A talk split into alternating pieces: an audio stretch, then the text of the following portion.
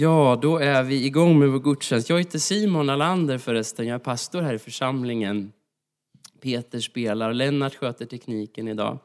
Varmt välkomna.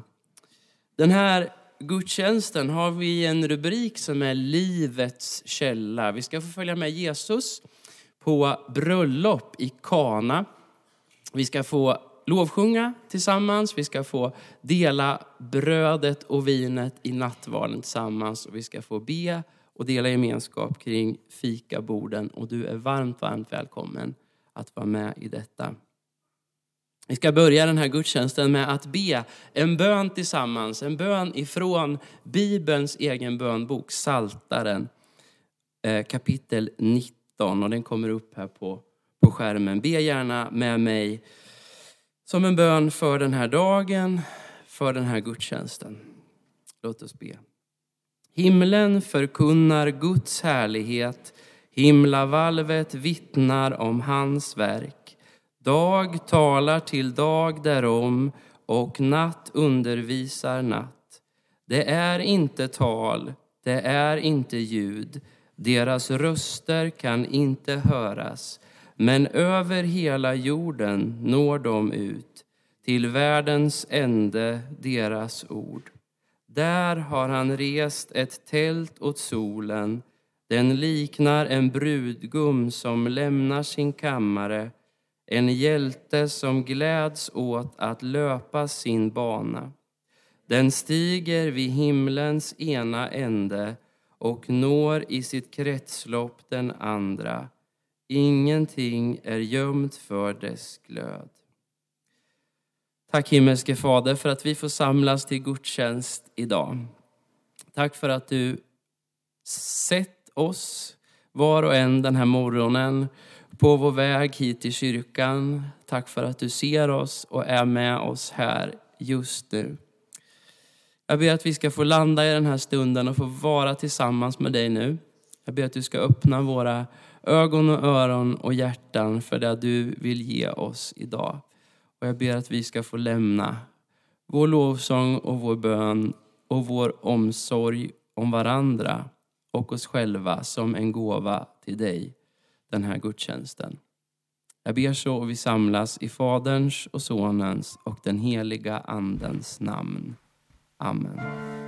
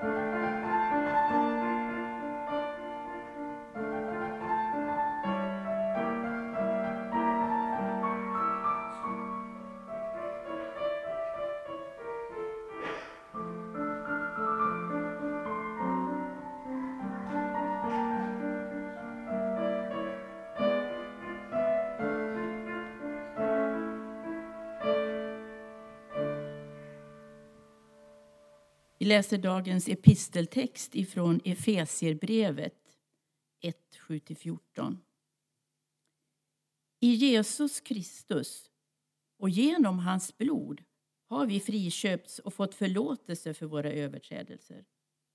Så rik är den nåd med vilken Gud har låtit all vishet och klokhet flöda över oss. Och han har yppat sin viljas hemlighet för oss. Det beslut om Kristus som han hade fattat från början och som skulle genomföras när tiden var inne.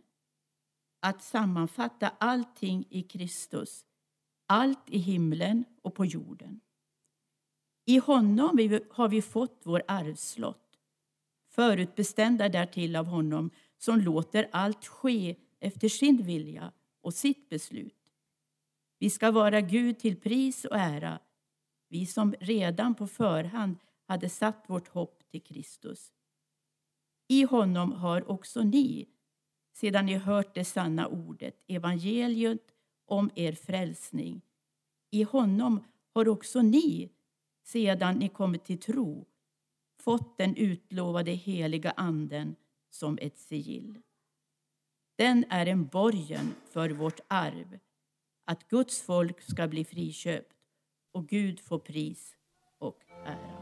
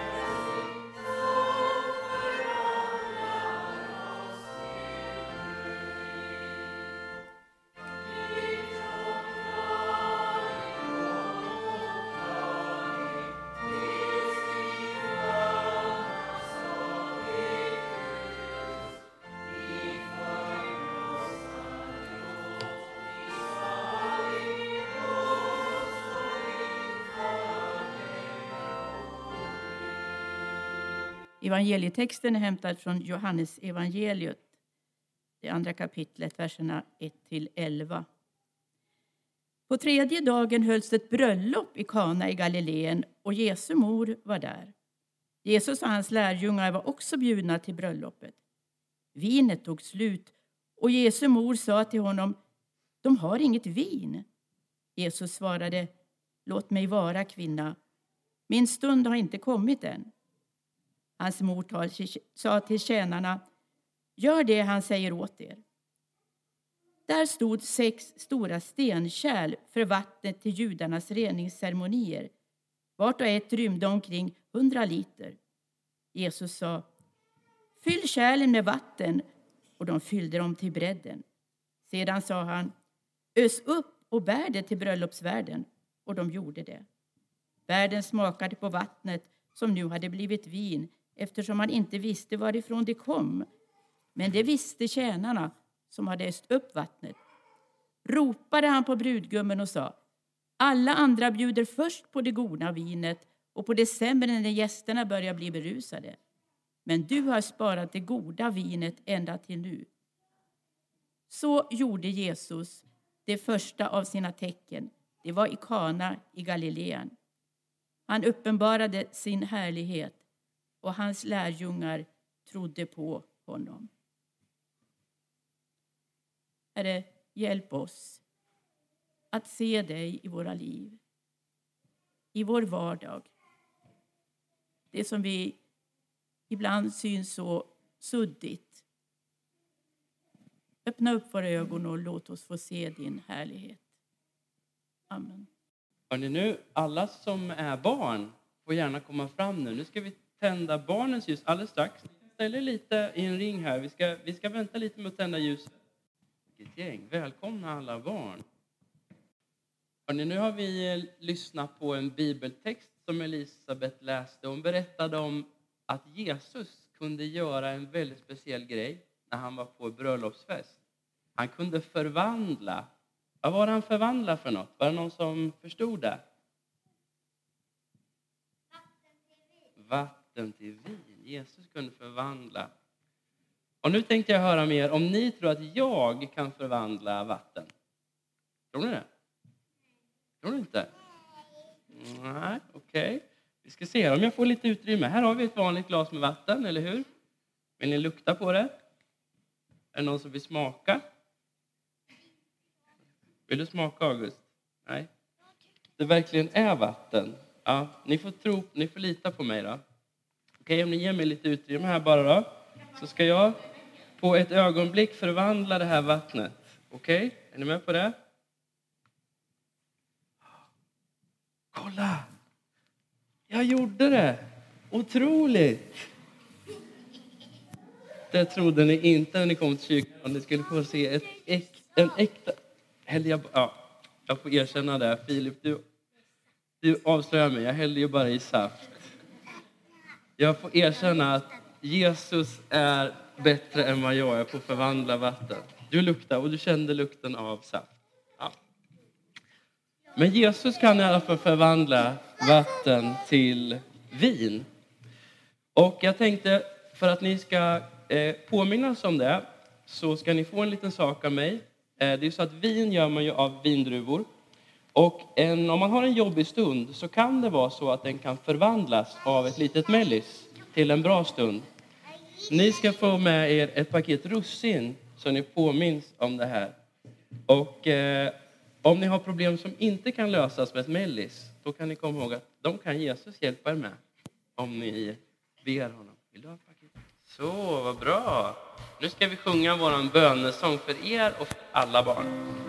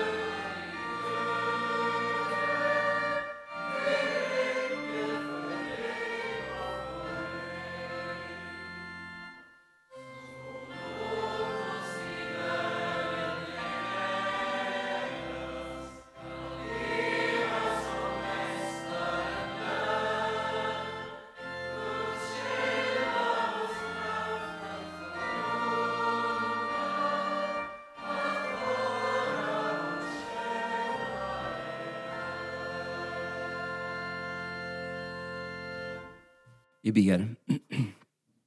Tack himmelske Fader för den källa av liv och välsignelse och överflöd och fest som du vill ge oss, Herre, som vi får söka hos dig. Tack för det goda som du har fyllt våra liv med och som vi också får ösa vidare till andra. Om det är pengar som vi nu har samlat in, om det är tid, om det är omsorg, om det är hjälp, vad det nu kan vara för något, så ber jag att du ska välsigna det vi ger varandra som vi har fått ta emot ifrån dig.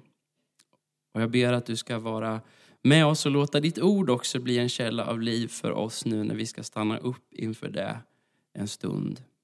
Jag ber så i Jesu namn. Amen. När vi ska ha människor hemma på middag eller kalas hemma hos oss så upprepar sig ofta samma mönster. Vi planerar en meny, vi gör en inköpslista, vi åker och handlar i god tid. Men så där någon dag innan gästerna ska komma så börjar en orolig tanke gnaga i mitt bakhuvud. Har vi tillräckligt? Och så brukar det bli så att jag inte lyckas hålla mig utan att jag åker till affären en gång till och kompletteringshandlar. Och oftast är det med resultatet att vi istället då har alldeles för mycket över när kalaset är slut. Jag vet inte vad det här draget i min personlighet är ett tecken på. Men det innebär i alla fall att jag kan känna en väldigt stor sympati med den här stackars familjen i Kana som när de har ställt till med bröllop plötsligt inser att de har fått slut på vin. På tal om vin och vatten så finns det en bild i den rabbinska judendomen att Bibeln är som ett hav. Havet kan man ju färdas på och simma i och dyka i ett helt liv utan att för den sakens skull kunna säga att man har utforskat det. Havet rymmer sådana djup att vi människor ju faktiskt inte kan nå botten på de flesta ställen utan hjälpmedel. Samtidigt har ju havet en yta och det är ju den som vi människor oftast ser och oftast har väldigt stor behållning och glädje av att se. Havet är ju vackert, det är ju härligt att bada i havet även om vi inte når till botten. Och på en ytnivå som man inte på något sätt ska se ner på så är den här berättelsen om bröllopet i Kana ett tecken på Guds omsorg om en familjs vardagliga och jordnära bekymmer. De slipper skammen och de slipper besväret som det innebär att deras gäster sitter med tomma glas under festen. Berättelsen om bröllopet i Kana säger oss alltså något om vad Gud kan göra för skillnad för den som inte har tillräckligt, för den som bara, i det här fallet, har vatten. Men den här händelsen säger oss också någonting om vin. Vin är i Bibeln ofta en symbol för välsignelse och överflöd och fest. Profeten Jesaja till exempel ser framför sig hur Gud en dag ska gripa in och vända folkets olycka i en stor fest. I det 25 kapitlet i Jesaja-boken står det så här. Herren Sebaot ska på detta berg hålla gästabud för alla folk.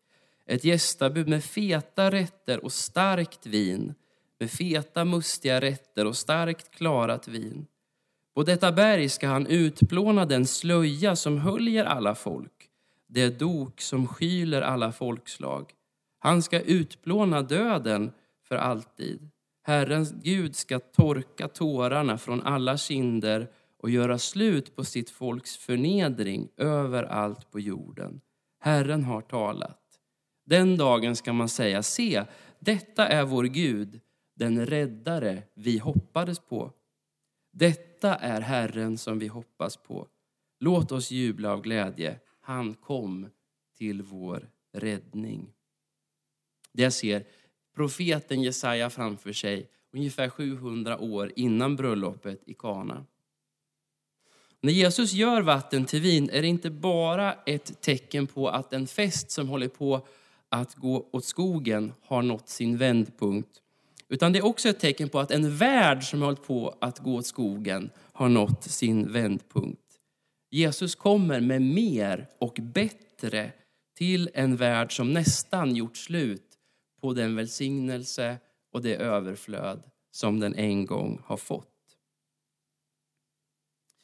Och han gör det genom att ge sig själv. Han ger sig själv så att den som tror på honom ska få evigt liv. Och det eviga livet, säger Jesus, är att känna Gud Fadern och hans son Jesus. En nyckel för att kunna ta emot den gåvan är förstås lyssna på Jesus. Och det gör tjänarna på bröllopsfesten när de öser upp vattnet. Och jag tänker att de måste ha varit ganska nervösa när de sen tog det här som de ju visste var vatten och hällde upp det åt värden på festen. Jesus mamma Maria måste ha ingett ett alldeles särskilt förtroende när hon sa åt dem att lyssna på Jesus. Och de faktiskt gör det. Men inte alla lyssnar på Jesus. Nästa gång Maria dyker upp i Johannes evangeliet så står hon nedanför Jesu kors. Och där får Jesus inför hennes ögon ta emot surt vin ur en svamp när han är törstig. Han som kom och ville bjuda på det bästa vinet blir serverad världens sura vin. Och när han sen är död och en soldat kommer fram och sticker ett spjut i sidan på honom så öser det ut blod och vatten ur hans sår. Har vi tillräckligt? Har du tillräckligt? Det är en fråga vi ofta ställs inför. Inte bara när det vankas fest och kalas. I vårt samhälle som ju är så präglat av konsumtion så vill många få oss att tänka och känna att nej, jag har inte tillräckligt. Jag måste köpa mer, jag måste rösta på den där politikern som lovar mig mer. Jag måste följa den där influencern, slash livscoachen, slash pastorn kanske, som lovar mig mer. Och det är lätt att ta med sig den där frågan också till oss själva och till våra gemenskaper, till våra familjer, till våra församlingar. Är jag tillräcklig? Är vi tillräckliga? Har vi tillräckligt? Något som någon vill ha, något som någon behöver. Det sista Jesus säger på korset innan han dör är det är fullbordat. Någonting händer där och då som för alltid påverkar frågan har jag tillräckligt? Där på korset får vi se hur mycket Gud älskar oss och hur Gud regerar som kung. Självutgivande, självuppoffrande. Det är sådan Gud är. Och där vid korset får vi se himmel och jord mötas i Jesus när Gud stiger ner i människornas kaos och lyfter oss upp till Guds eviga liv. Det är fullbordat. Samtidigt vet vi att livet på planeten Tellus är både vatten och vin, både surt och sött.